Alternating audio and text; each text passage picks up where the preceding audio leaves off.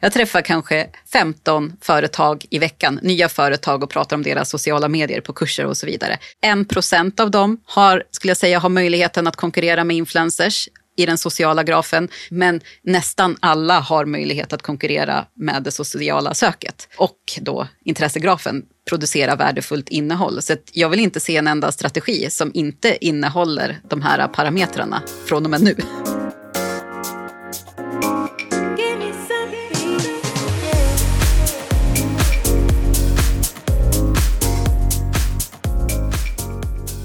Det där var Sara Öhman och det här är ett nytt avsnitt av Digital marknadsföring med Tony Hammarlund. En podd där jag intervjuar några av Sveriges främsta branschexperter och marknadsförare. Det senaste året har det pratats mycket om hur vårt sökbeteende håller på att förändras och att sök i sociala medier blir allt vanligare. Google har till och med själva rapporterat om att en stor andel unga föredrar att söka på TikTok eller Instagram framför Google på vissa sökningar. Social search var också en av de trenderna som sociala medieexperten Sara Öhman tog upp i mitt stora trendspaningsavsnitt för 2023. Jag bjöd därför in henne igen för att lära mig mer om det. Sara har lång erfarenhet av att hjälpa företag med att ta fram strategier för sociala medier och kampanjer i social och har inte minst stenkoll på social search. Hon är också med i min expertpanel inom just social. Sara arbetar idag framför allt med att utbilda marknadsavdelningar i datadriven marknadsföring. Hon jobbar också med ett nytt projekt hon kallar Marketing Doers med minikurser och föreläsningar. Jag och Sara pratar i avsnittet om vad social search är och hur man optimerar sitt innehåll för sök i sociala medier i praktiken. Allt från vilka plattformar det handlar om och olika sökbeteenden till hur Sara jobbar med social search idag och vilken roll det kan komma att spela i framtiden. Du får bland annat höra om skillnader och likheter med traditionellt sök, hur man hittar sökord och gör en sökordsanalys, optimering av innehåll för olika plattformar, hur man utvärderar och ser effekt och resultat, social search roll i strategi för sociala medier och mängder med tips för hur man kan tänka kring söket. Du hittar som vanligt länkar till allt vi nämner i poddenlägget på tonyhammarlund.io, så du behöver inte anteckna. Och efter länkarna hittar du även tidsstämplar så att du enkelt kan hitta tillbaka till olika sektioner i intervjun. Innan vi kör igång så vill jag även passa på att presentera e-commerce recruit som är sponsor och jobbpartner till både podden och nyhetsbrevet. Om du ska anställa inom digital marknadsföring eller e-handel så är e-commerce recruit experter på att hitta specialistkompetenser inom just de här områdena. Med Sveriges största nätverk av e-handelskompetenser så hittar de garanterat din nästa stjärna. Gå bara in på e-commercerecruit.se och ta kontakt med dem om du vill ha hjälp med rekrytering eller headhunting. Tack för att ni är med och sponsrar podden. Nu kör vi igång avsnittet och Sara börjar med att förklara vad social search är och vad hon anser skiljer det från traditionellt sök. Det är ju inte mer avancerat så än att vi använder sociala medier för att söka efter saker. Ett navigationssätt som vi använder istället för att scrolla eller klicka oss runt så klickar vi på den här förstoringsglaset och försöker hitta saker som... Men varför börjar det här bli en trend nu? Delvis så tror jag att det är för att sociala medier, eh, algoritmerna eller sökmotorerna börjar bli så pass mogna att de kan presentera bra sökresultat såklart. Och när vi hittar saker vi gillar, ja, då vill vi använda det ännu mer. Det är väl den främsta saken och det här har ju plattformarna jobbat på sen de här plattformarna började dyka upp och växa. Runt 2010 som man pratat om socialt sök. Men nu så ser vi ju också att vi har en grupp användare som föredrar innehåll så pass mycket i dess komprimerade form, som till exempel på TikTok, att det är den typen av material man vill hitta och leta efter. Så att när man söker efter någonting så kanske man hellre vänder sig till TikTok eller Pinterest eller Instagram för att man tycker formatet på innehållet är bättre än webbresultatet. Och det tror jag är det som har gjort att det har växt extra stort nu. Plattformarna är där, de kan leverera en upplevelse, men också att användarna vill ha ett visst typ av innehåll. Vad finns det för likheter eller skillnader mellan social search då och det traditionella söket? Det traditionella söket, det är ju kanske mer strukturerat efter att vi faktiskt har en starkare intention av att faktiskt lösa ett problem. Att vi letar efter lite tyngre, mer matig information. Och därför så jobbar vi mycket med att vi med, i det vanliga söket med vol stora volymord där det finns många som söker efter en viss produkt eller tjänst eller vara eller ämne och försöker optimera innehållet utifrån det. Eller så jobbar vi med long tail där vi försöker snappa upp dem som liksom befinner sig lite längre bort i en kundresa eller liksom inte vet vad de söker efter. Men i sociala medier, där är de här sökfraserna mycket mer trendkänsliga. Så det som det söks absolut mest på det är ju trender, det är nyheter och också väldigt, väldigt, väldigt nischade sökningar. ska man säga. Så att skillnaden är mer trendkänsligt och mer nischat skulle jag säga, sök i sociala medier. Men om det här är skillnaden från det traditionella söket, vad finns det för likheter? Jag tänker att Google har ju bildsöket och 23 procent tror jag var de senaste siffrorna jag såg på av de sökningarna som görs är just i bildsök. Så vad finns det för likheter skulle du säga? Jo, men likheterna är väl att det kan vara samma saker som vi söker på. Vi försöker lösa problemen både i sociala medier och på webben. Så det vi får fram skiljer sig i själva formatet. Men problemet vi försöker lösa är ja, snarlikt i alla fall. Du har varit inne lite på det här, men vilka plattformar är det vi pratar om när vi pratar om social search idag? Framförallt så skulle jag säga att det som har dragit igång social search nu, det är TikTok. För att på TikTok är beteendet att man inte lika mycket sitter och följer sina vänner och scrollar efter den mest populära influensen. Utan på TikTok så sitter vi och letar nytt hela tiden. Och vi eh, använder TikTok lite grann som vi använder YouTube. Och YouTube har ju vi ett sökbeteende på redan. Så TikTok har drivit på det här. Men på Instagram söker vi också framför allt efter personer och vi söker efter platser. Och sen så såklart har vi Pinterest. Facebook är inte riktigt där än. Och som jag sa, Youtube, det är som en sociala medieplattform men ändå inte en sociala medieplattform. Men varför pratar vi inte om Facebook? För Facebook har ju haft sökmöjligheter under extremt lång tid och vi kan söka på mängder olika typer av innehåll och på företag och allt möjligt. Varför inte Facebook där än? Jag tror att vi använder söket på Facebook, men vi gör det mycket mer här, riktat. Om vi använder sök så går vi ofta in i grupper och letar efter något särskilt ämne. Och då vår förmåga att hitta någonting som är väldigt trendigt och också jobba med att göra någonting trendigt är inte li riktigt lika aktuellt på Facebook. Och den här lösningen att hitta saker i Facebookgrupper, det funkar hyfsat bra just nu i alla fall. Men om man tittar liksom då på att vi skulle göra en större insats som en organisation och optimera för söket på Facebook så finns det inte beteendet där lika mycket längre. Vi sitter inte och letar efter hur vi ska måla hemma på Facebook. I sånt, men det vi gör då kanske är att vi använder Google och därifrån får upp de här videosarna i sökresultatet från Facebook istället. Du var inne på det lite tidigare här, men vilka trender ser du för hur vi söker i sociala medier idag på de här olika plattformarna? På Instagram, om vi börjar med Instagram som håller på att utvecklas till att bli en plattform så handlar det mycket mer om att vi vill hitta till rätt plats eller rätt person fortfarande. Det är mindre utav det här inspirationella.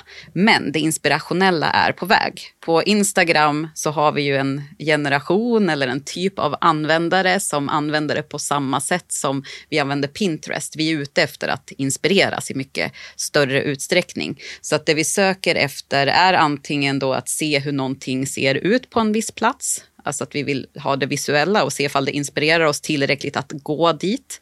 Eller så vill vi se om, jag själv brukar söka på så här inredningsdetaljer på Instagram. Ska jag ha träfärgade fönsterkarmar till exempel? Om jag ska ha ett mid-century minimalist eh, kök. Det, sånt är typiskt sånt som vi kan söka på för att lösa den typen av problem på Instagram. Då. Så Pinterest, Instagram kan man säga är lite mer närbesläktade där. Om vi sen går på TikTok och vi liknar det vid beteendet vi har på YouTube så handlar det såklart om att vi ska lösa något särskilt problem. Vi har någonting vi vill utföra. Vi vill ha en tutorial, vi vill ha ett recept eller vi vill liksom se någonting roligt, underhållas. Så, det är ju det vi gör på TikTok. Så söket där kretsar mycket mer kring då att vi faktiskt har ett problem vi vill lösa, som sagt, men också att vi vill följa en trend och se mer av någonting som vi har hittat redan som vi tycker verkar spännande, ro, roligt eller underhållande på något sätt. Så att man kan klumpa ihop dem, eller jag skulle klumpa ihop dem på det sättet i alla fall. Men de här undersökningarna som säger att en så stor del av Gen Z till exempel använder TikTok istället för Google. Vad är det de använder TikTok för att söka efter? Framförallt trender jag skulle säga är nästan majoriteten av söket som görs, görs kring trender för att hitta mer eller försöka identifiera någonting som folk pratar om. Så, så att basset kommer från liksom, vänner och andra eller Snapchat-konversationer eller vad det kan vara och så söker man efter det. Men de söker också efter precis allt. Alltså allt som man istället skulle kunna söka efter på Youtube. Så att det kan vara tutorials, här, hur jag tränar min hund, gör det här tricket eller någonting sånt. Så att precis allt skulle jag säga. Har du gjort några tester eller vad har du för erfarenheter så här långt av det här?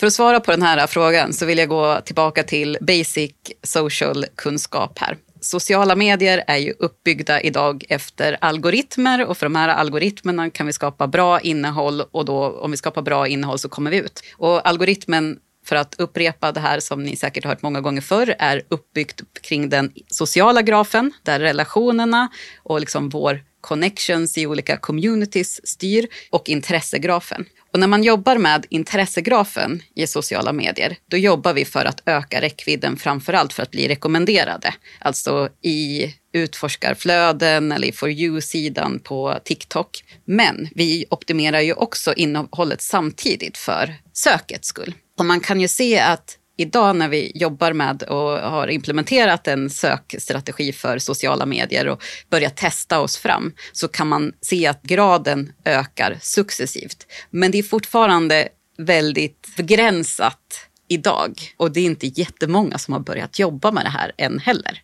Man har precis börjat jobba med intressegrafen och fått intresse för det. Men ganska länge har vi ju bara jagat liksom likes och engagemang. Så, inte exponeringar mot nya följare, liksom nya konton, nya användare.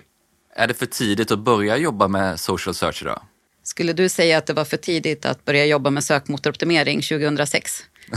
Jag vet inte, men lite så känner jag. För att för mig så är det ju någonting vi behöver inkludera i våra sociala mediestrategier. Varför skulle vi inte sätta upp de här typen av kravet på vår innehåll så att det också är anpassat för sökbeteenden? Ju tidigare vi börjar, desto bättre möjligheter kommer vi ha att synas. Man kan ju tro att Instagram, det känns som att kanske inte där vi kommer synas allra mest. Men om du går in och gör en sökning på något, vad som helst på Instagram, då kommer du få en topp-feed, kallas de för. För sen så kan du se, liksom, när du har sökt på någonting så kan du se topp och så ser du konton och så ser du platser och så vidare och så vidare. Hashtags kanske också.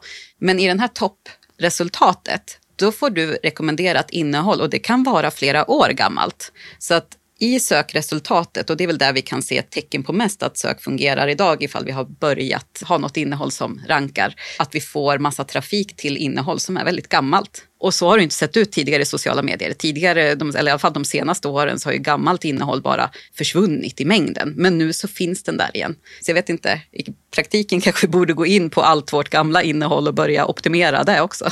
kanske. Ja. Vilken roll kommer det här spela framöver tror du då? För företag tror jag att det kommer att spela jättestor roll. Sociala medier hade ju en peak vid typ 2012 där det var faktiskt spännande att följa företag i sociala medier. Men sen dess har det liksom influencers, kreatörer, andra typer av konton rankat mycket högre än vad företag har gjort. Och vi har hela tiden kämpat med att konkurrera med relationen. Men nu ifall vi kan jobba med att skapa bra innehåll som är sökbart och som är nyttogivande, som håller de trender, det format som innehåll för plattformen görs, då kan vi ju igen börja faktiskt konkurrera med alla influencers och kreatörer på, de här, på sociala medier. Så jag tror att det kommer spela en stor roll för framtida sociala mediestrategier och när, närvaror för företag. Och det finns ju många fler fördelar att jobba med söket också. Framförallt så tror jag att det kommer göra det lättare för vår arbetsprocess när vi jobbar med sociala medier. Jag vet inte, ni som lyssnar på det här och jobbar med sociala medier har säkert kramp varje vecka när det kommer till att komma på bra innehåll och veta hur saker stru eh, liksom struktureras. Och det här gäller ju samma när vi skapar webbinnehåll. Skapar vi webbinnehåll som också både fungerar för sökbeteenden, tar reda på vad folk vill ha, då kommer ju våra närvaro i sociala medier förhoppningsvis bli mycket bättre och vi kommer ha en tydligare bild om vilket typ av innehåll vi behöver skapa. Det är en, en av de största fördelarna, ser jag, att arbetsprocessen blir mycket, mycket, mycket tydligare när vi jobbar med sociala medier. En annan fördel det är ju att det innehållet som vi skapar, som folk hittar till och som för att de har sökt på det, har mycket större möjlighet att ledas vidare till andra plattformar och öka intresset för att vi är en trovärdig aktör. Och jag, det jag menar med det här är att när vi sitter och scrollar sociala medier annars, om vi inte har sökt fram ett innehåll, då spenderar vi ju i snitt tre sekunder med innehållet, eller i snitt 1,7 sekunder, men lyckas vi då är det tre sekunder. Om vi landar på någonting för att vi har sökt efter någonting, då har vi ju en större benägenhet att utvärdera, är det här någonting för mig? Och lyckas man övertala användaren då att ja, jag har svaret, ja men då är sannolikheten större att man också går vidare till en annan plattform, en webbplats till exempel.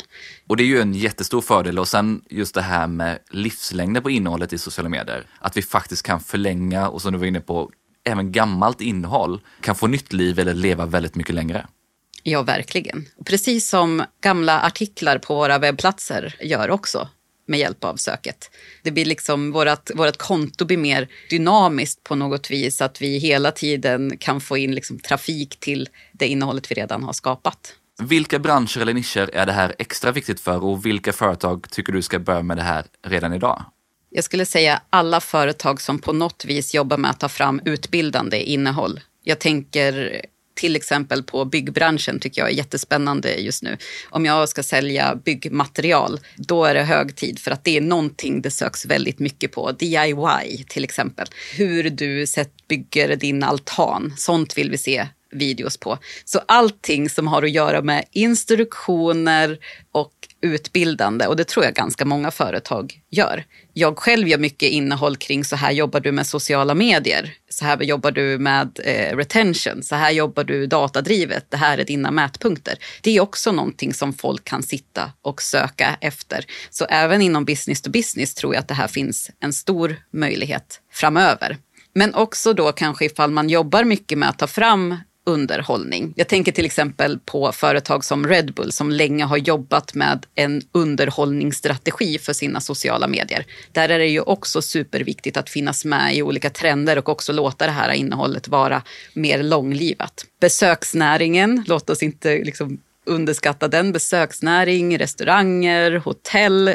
Hög tid att börja jobba med det här för att annars kommer man välja den som, som har det bästa resultatet. Jag tror dock inte lika mycket på, och det här kanske jag kommer få äta upp, men att produkter kommer ha en lika stor roll i det här. Jag tror inte att vi kommer i samma utsträckning gå till till exempel Instagram för att leta efter en vit klänning.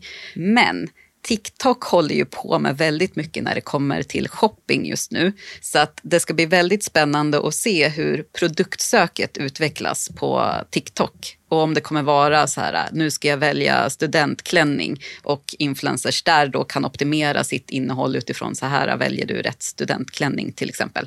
Så att inte säker på hur produktrelaterade sökningar kommer se ut på sociala medier framöver. Det beror lite grann på vilket ekosystem som plattformarna bygger när det kommer till möjligheten att tjäna pengar på det, tror jag.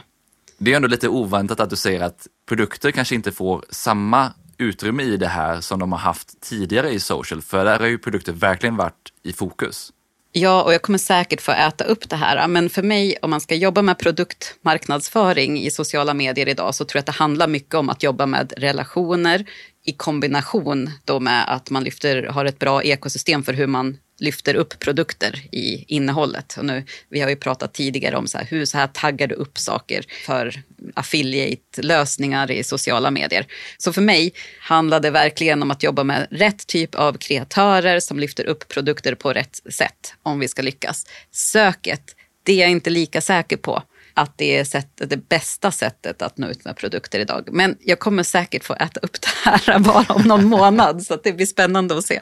Du nämnde där också byggbranschen och då tänkte jag direkt på B2B, LinkedIn. Ja, jag tänkte också på LinkedIn när jag sa det. Och jag hoppas att det kommer komma. LinkedIn är ju lite efter när det kommer till att, och det kan man ju se, förlåt. Nej, men på LinkedIn så har det ju alltid varit så att de trender, de fenomen som har funnits på Instagram, de kommer kanske två, tre år senare. Det har ju varit väldigt populärt med sådana här poddar där man ska like-poddar på LinkedIn nu på sistone, eller jag vet inte, kanske redan över. Och de här beteendena, så att det sociala har precis börjat komma till LinkedIn i större utsträckning och tidigare så var LinkedIn framför allt redaktionellt, men nu handlar det mer om att engagera sig med rätt typ av personer för att komma upp och synas. Jag hoppas att intressemässiga sökningar kommer komma i mycket högre utsträckning. Men jag ser inte att den typen av innehåll skapas på LinkedIn idag i tillräckligt hög utsträckning. Så att det är först när vi skapar innehåll som är sökbart och intressant att söka efter och det har, vi har gjort det ett tag som det här beteendet kommer komma. Men förutsättningarna finns ju ändå på LinkedIn för du har profiler med väldigt mycket innehåll, oavsett om du är person eller om du är företag. Och sen har du också när du skapar innehåll så gör du ofta väldigt mycket längre texter. Du kan märka bilder med alt-taggar och så vidare. Så förutsättningar finns ju där i alla fall för att det här ska funka på LinkedIn. Ja, så förutsättningarna finns där, men vårt beteende är inte där än. Men det är ju samma sak där. Vi måste ju ha det här i åtanke när vi skapar innehåll på LinkedIn, på alla sociala plattformar.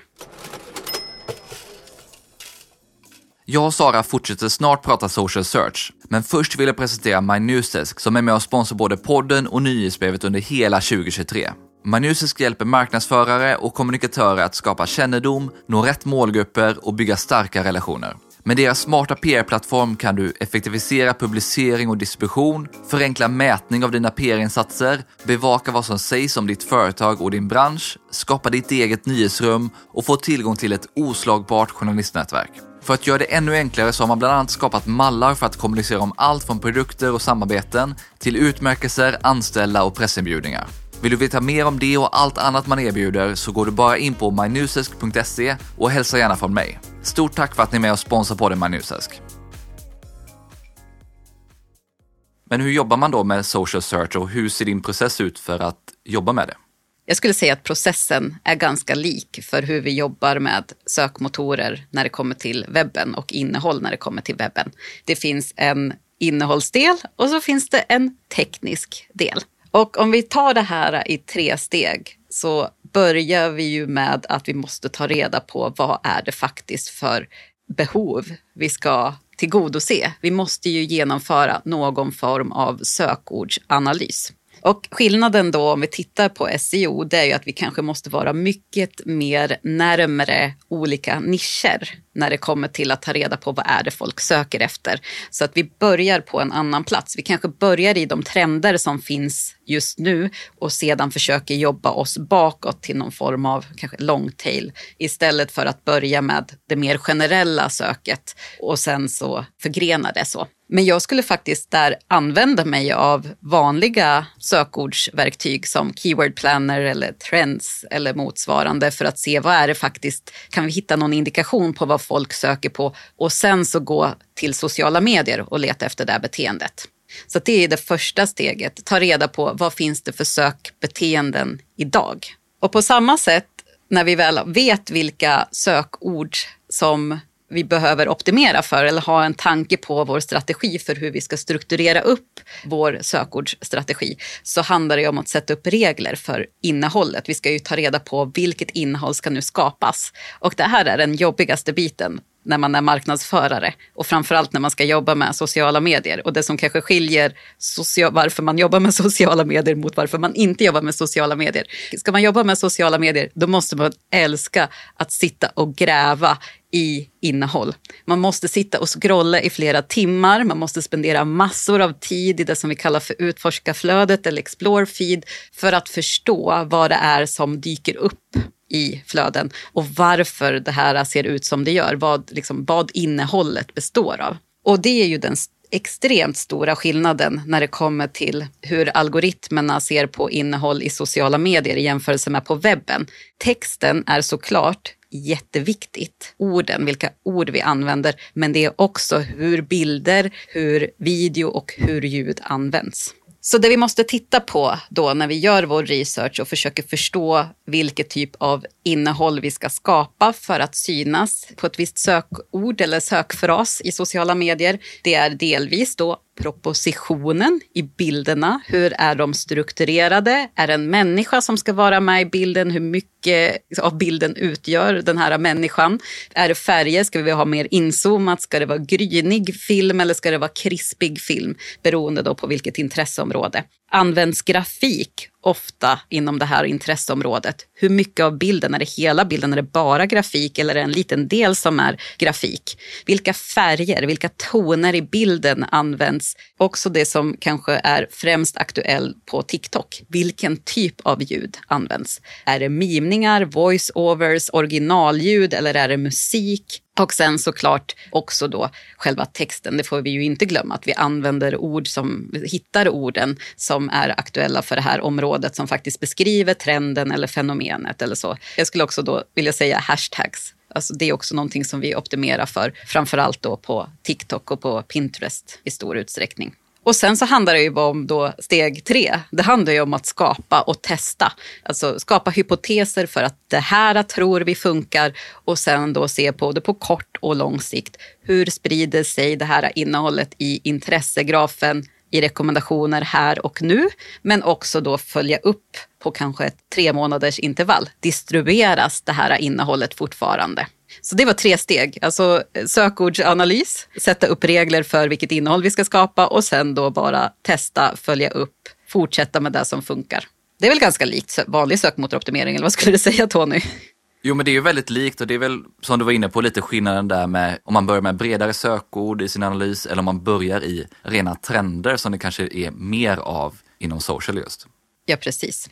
En annan sak som vi behöver tänka på när vi optimerar för det sociala söket och tänker då kring vilka grupperingar av intresseområden vi ska nå ut till och vilka sökordsfras, grupperingar av sökordsfraser vi ska nå ut till. Det är ju att vårt konto behöver bli trovärdigt inom det här, precis som vår webbplats behöver bli trovärdig inom vissa ämnen för att nå ut. Så därför skulle jag säga att man kanske jobbar med, såklart parallellt, men framförallt fokuserat med en åt gången eftersom det är så känsligt i sociala medier för hur algoritmerna betraktar oss som konto överlag. Och där gäller det ju delvis då att optimera vår profil överlag, ha rätt typ av följare inom vissa områden, men sen också då det löpande innehållet som vi skapar. Så delvis då det mer statiska, biografi, följare och sen då det löpande. Men det här är väl också en till sak som gör att skillnaderna mellan söket i social och det traditionella söket blir allt mindre. Det är ju att Google börjar också titta på i it, att de faktiskt börjar titta på hur auktoritär är man inom det här ämnet? Vem är man? Vilka connections har man också till andra? Ja, men verkligen. Och det ska jag ju säga att därför har ju den sociala grafen också en inverkan på sökresultatet i sociala medier, precis som nu Google börjar titta på vilka auktoritärer runt omkring hänvisar till mig, vilka följer mig, vilka pratar ofta om det, vilka områden. Så ja, verkligen. Om vi hoppar till den här processen då, sökordsanalysen. Hur gör du den om du skulle beskriva mer i detalj? Jag skulle faktiskt börja med att gå till min, den sökordsanalys som jag har gjort för webben och se vad har jag sagt att jag ska skapa för innehåll kring det här? Eller vad har jag sagt att jag ska jobba med här? Jag tror att vi måste börja i vår grundläggande innehållsstrategi om vi ska börja skapa innehåll för sökorden. Så jag skulle gå dit, kolla i Keyword Planner hur trenderna ser ut just nu och har sett ut över tid, hur sökbeteendena har växt inom olika områden. Och sen skulle jag använda den för att gå till sociala medier. Och rent krast, när jag går då dit till sociala medier, då sitter jag i de flesta fall i sökfälten och söker och ser vad, vad plattformen rekommenderar för sökfraser till mig. Så till exempel på TikTok, om jag söker på entrepreneurial quotes till exempel, ifall det är någonting som jag vill leta efter och vill börja skapa för att jag vill nå ut till företagare och jag jobbar business to business. Då kommer jag ju se vilka nischer då de rekommenderar till mig och också vad som är trendande. Och när jag har hittat det, ja men då kan jag gå in och börja kolla på okay, hur stora volymer finns inom det här ordet. Det är ju det jag menar med att rätt krasst så handlar det om att bara sitta och gräva för att få reda på och hitta liksom, var kan jag börja någonstans. Sitter du också i den här typen av verktyg som TikTok har för att titta på olika sökord eller Pinterest har ju också en motsvarande verktyg för att titta på sökord på sin plattform? Ja, och de är jättebra att använda sig av för att få någon slags indikator. Ofta så tycker jag, och det som jag är lite chalur på när det kommer till att jobba som företag med sociala medieplattformar, särskilt i inloggat läge som ett företag, att det syftar ju mycket kring då att få oss att köpa mer på de här sökorden. Men precis som vi använder, nu sa jag, jag använder Keyword Planner och det är ju för att jag ska köpa mer på Google, så tycker jag att de funkar för att ge mig en bild av det hela. Men jag tycker också att bara genom, det finns massor av både gratis och betalverktyg där ute med folk som har byggt tjänster för att ta reda på det här. Så jag brukar googla så här, äh, hashtag, äh, search query, volume, äh, optimizer för att se då om det finns några nya verktyg som kan hjälpa mig att skapa nytt resultat. Och i min erfarenhet så finns det kanske några man använder sig mer av, men det finns det är en ny som har dykt upp varje gång som jag gör den sökningen. Ja, för jag ser ju att det finns en ganska bra synergieffekt mellan att titta på, som du är inne på, dels den befintliga sökstrategi man har och den sökordsanalys man har gjort och det man kan se i till exempel Keyword Planner. Men också att kombinera det med de verktyg som ändå finns för till exempel TikTok. Ja men verkligen. Och jag ska också säga att Metas plattform så går jag ofta in i målgruppsstatistikverktyget och använder mig av intresseskapandet av målgrupper bara för att se hur Facebook, Meta, Instagram betraktar storleken på olika grupper som har ett visst intresseområde också. Så att det kan jag använda för att på något sätt avgöra hur många som potentiellt sett skulle kunna ha en sökning inom just det här intresseområdet. Vad är viktigt då att tänka på för att optimera innehåll för de olika sociala plattformarna?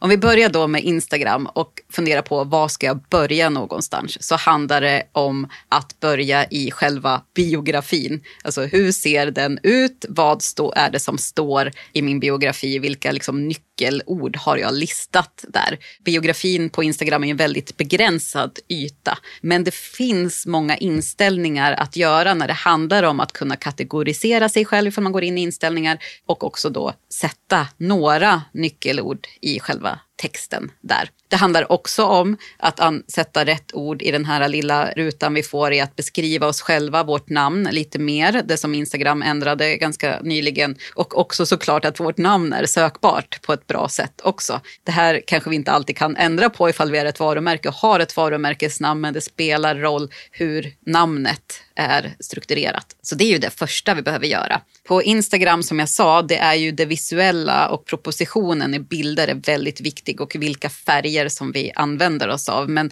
vi ska inte glömma bort vår caption heller det här är ganska spännande för Instagram har gått, faktiskt gått ut och pratat om det här väldigt länge och bland annat när Clubhouse var väldigt populärt så var stora Instagram-profiler, då menar jag alltså de som jobbar på Instagram inne och gav råd och de pratar väldigt mycket om hur viktigt det är att optimera för rätt språk och rätt tonalitet och också då community-specifika ord.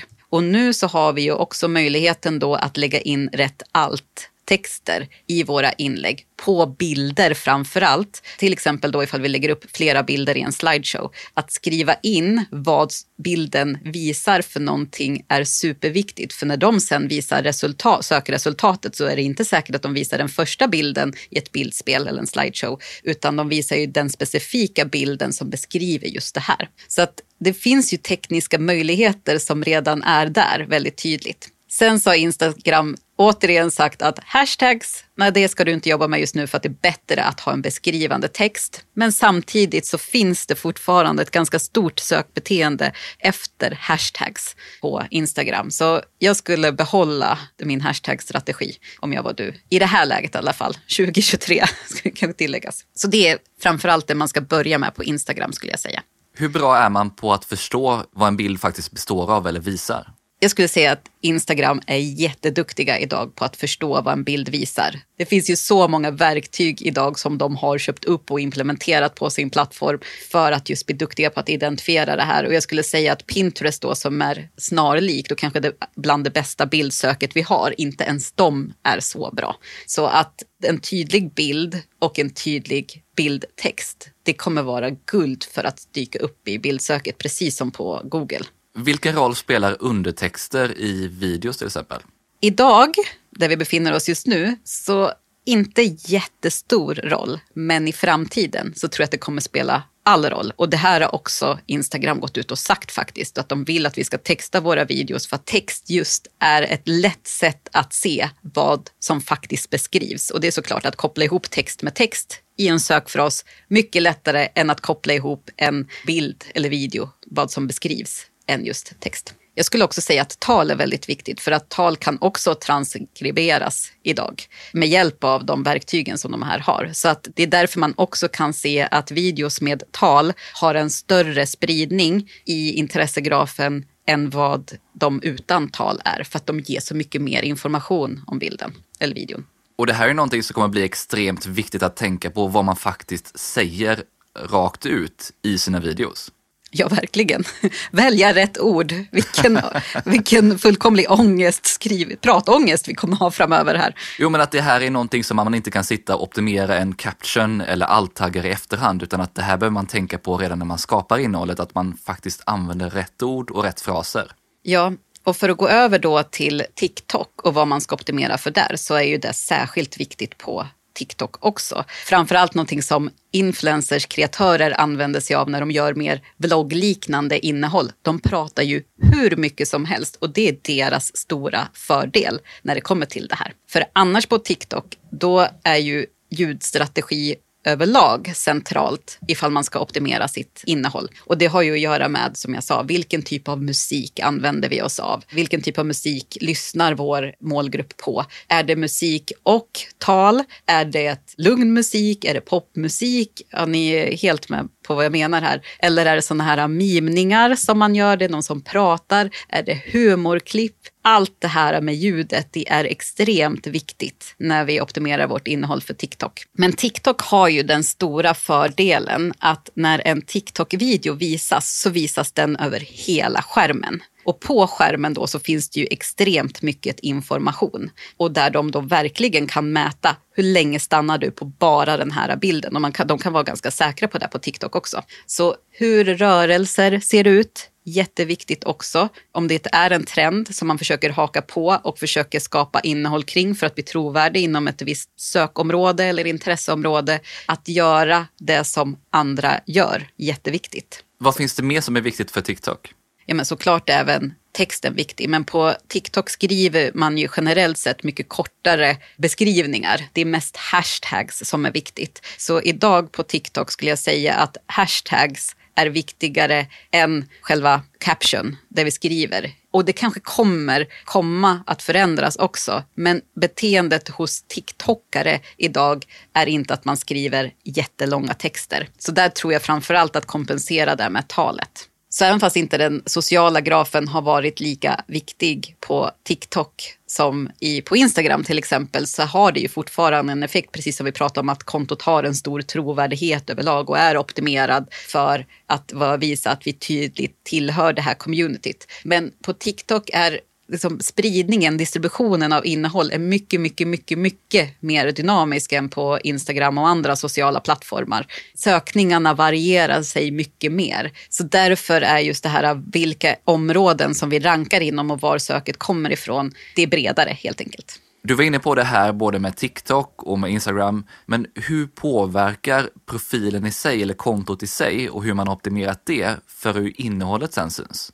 I brist på bättre ord så handlar det om hur vårt konto blir betygsatt överlag inom vissa områden. Och blir vi betygsatta på rätt sätt så kommer vårt innehåll börja distribueras i sökresultatet och liksom i rekommendationsmotorerna. Och det här, jag har gjort ganska mycket tester med det här faktiskt. Så man kan se på att konton som är trovärdiga inom ett område men börjar skapa helt rätt typ av innehåll inom ett annat. Det tar ganska lång tid och det krävs ganska mycket innehåll för att man ska bli betraktad som en aktör. Det krävs rätt typ av följare som är också är trovärdiga inom ett visst område för att det ska hända. Jag har till exempel mitt privata konto till exempel. Där är jag ute i fjällen hela tiden. Jag är trovärdig inom skidåkning, jag är trovärdig inom vandring, löpning och hundar, mer specifikt border collies då. Men jag har också testat några gånger att göra helt då rätt typ av bilder som har till exempel modeelement i sig. Vid ett tillfälle så köpte jag en ljuslila byxdress för att jag visste att det var så trendade allra bäst. La ut den här bilden, gick jättedåligt. Lånade ut den ljuslila byxdressen till en kompis som är trovärdig inom mode, gick superbra. Så att det handlar ju om att kontot överlag måste jobba in sig i olika communities för att ens kunna börja synas i sökresultatet.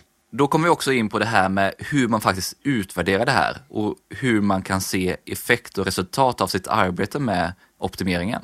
Den siffran som jag tittar absolut mest på, det är exponering mot icke-följare, alltså användare som inte följer mig redan. Och där jag går in både på den övergripande rapporten i verktygen och tittar på hur många nya användare har jag nått över den här perioden. Men jag går också in på varje innehåll i sig och tittar på var har det här innehållet visats någonstans. På Instagram är det här supertydligt för att där visar de så här många icke-följare har du nått ut till och i de här flödena så visades du, om du visas i rekommendationsflödet, alltså utforska flödet, om det är via hashtags eller om det är via sökresultatet. Så det är kanske det lättaste, mest konkreta sättet att gå in och följa upp hur bra man gör. Men sen så handlar det om att föra in det här över tid och se hur någonting utvecklas. Just eftersom sociala medier är väldigt trendstyrt och att vi har det här här och nu-beteendet mycket mer. Så för att kunna se att distributionen ökar över tid,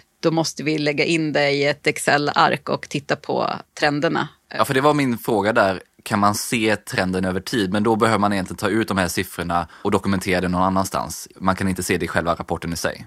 Nej. Så det jobbiga med att jobba med sociala medier det är att väldigt få som jobbar med sociala medier tycker att siffror är särskilt intressant. Samtidigt som de här plattformarna har jättemycket att visa oss. Så att det är ju inte som på Google Analytics eller Google Search Console när vi tittar in där. Då finns det ju mycket data, det finns sätt att exportera data. Men för sociala medier, de som statistikverktygen i sociala medier är till för, det är ju för kreatörer som snabbt ska kunna ta beslut på vilket innehåll de ska skapa härnäst. Och då måste det vara vara ganska avskalat. Och det är extremt avskalat idag. Youtube börjar komma igång, precis som du säger. TikTok börjar komma igång. Facebook är helt undermåligt och så även LinkedIn skulle jag säga när det kommer till att leverera statistik. Men Instagram, de testar ganska mycket, nytt nu i form av vilka nyckeltal de ska visa. De har också, jag fick ett test utrullat till mig, blev jätteglad för det, att man också ska kunna kategorisera in sitt innehåll i olika analyser. Det här har försvunnit nu, men jag hoppas verkligen att det kommer tillbaka så att vi kan se vilka olika intresseområden, ämnesområden, hur exponeringen har ökat för just det över tid också. Men ja, vi behöver föra in, exportera, lägga in i ett Excel-ark ifall vi vill bli riktigt duktiga på att analysera det här och kanske jämföra med andra tal som share of search inom eller någonting. Finns det andra möjligheter att följa upp resultatet än den här rapporten som finns på Instagram till exempel? Det man skulle önska av plattformarna idag, det var ju att de var mycket tydligare med du har visats i de här sökningarna därför. För att idag får vi ju verkligen gissa oss till och nyckeln till att följa upp de här sakerna ligger i planeringen. Vi gjorde det här innehållet för att vi hoppades på det här resultatet. Påverkade det någonting? Så att vi måste både förekomma och sen så vara strukturerade när vi följer upp resultatet i sociala medier. Det finns inte det här som Search Console erbjuder till exempel att de här sökorden har du fått trafik ifrån den senaste tiden och så här har utvecklingen sett, sett ut på det. Det finns inte i sociala medier idag. Och om vi går till TikTok och pratar om det och också om vi går till LinkedIn så är de heller inte lika transparenta tydligt i hur många icke-följare vi har visats mot. Och mycket av det här är för att på TikTok då når vi såklart våra följare i en eh, viss del, men vi når ju framförallt ut till så många, många, många fler. Och där tror jag att de har det svårt att visa. Men man kan ju ana att kanske då det kommer komma någon koppling till sök framöver också. Men det du är inne på här tror jag är det allra viktigaste, att faktiskt se det här som experiment. Om vi har tänkt att synas på det här och vi optimerar vårt innehåll på det här sättet, ser vi någon effekt på det? Ja, och så här har vi ju jobbat med Google hur länge som helst. Eller hur? När vi har jobbat med sökmotoroptimering. Bara att de verktygen är lite mer utförliga nu för tiden. Men vi har ju under en ganska lång tid varit hyfsat begränsade när vi skapar och försöker sökmotoroptimera för Google. Och det visas ju först över en viss tid. Jag ska säga att om vi ska jobba, som jag sa tidigare också, om vi ska jobba med att ranka inom ett visst område, det tar minst tre månader innan vi blir trovärdiga inom någonting nytt som vi inte är trovärdiga inom redan idag. Där vi kan se direkt effekt. Vilken roll ser du då att social search har när man sätter upp en ny strategi för sociala medier idag? Jag skulle inte vilja se en ny strategi för sociala medier utan social search eller för intressegrafen hur man jobbar med innehåll mot just de här frågorna. Och framförallt för företag. För att om jag får säga så här, jag träffar kanske 15 företag i veckan, nya företag och pratar om deras sociala medier på kurser och så vidare. En procent av dem har, skulle jag säga, har möjligheten att konkurrera med influencers i den sociala grafen, men nästan alla har möjlighet att konkurrera med det sociala söket och då intressegrafen producera värdefullt innehåll. Så jag vill inte se en enda strategi som inte innehåller de här parametrarna från och med nu. Det är min största önskan, Tony. Vad finns det som är viktigt för att få med det här i sin strategi då?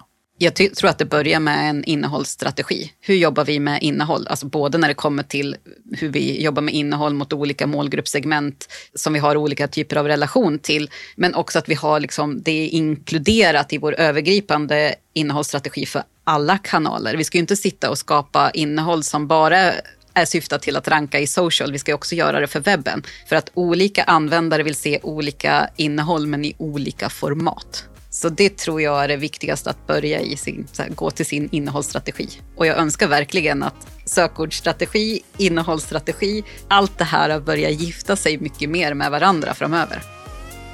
Stort tack för att du har lyssnat så här långt. Jag hoppas att det här avsnittet gav dig en bättre bild av vad social search är och varför det är en allt viktigare del i våra strategier för sociala medier. Samt hur man arbetar med det i praktiken. Är det här första gången du lyssnar så hoppas jag att du gillar avsnittet och att du klickar på prenumerera i din poddapp. Då får du alltid en notis när jag släpper nya avsnitt. Och har du lyssnat tidigare och prenumererar så hade jag gärna hört vad du tyckte och vad du tog med dig i en kommentar, ett inlägg eller ett DM. Du hittar så vanligt länkar till allt vi pratade om i poddenläget på tonyhammarlund.io. Där hittar du bland annat länkar för dig som vill läsa vidare om social search och optimering för olika plattformar. Där finns även länkar till dig som vill följa Sara och passa gärna på att connecta med mig också om du inte redan har gjort det. Har du några frågor, idéer för framtida avsnitt eller vill sponsra så är det bara att mejla på tony.hammarlund.io eller skicka ett DM på LinkedIn. Jag vill även passa på att tacka Mikael Lindberg på Better Waves som hjälper till med att producera den här podden och stå för musiken. Vi hörs snart igen i nästa avsnitt.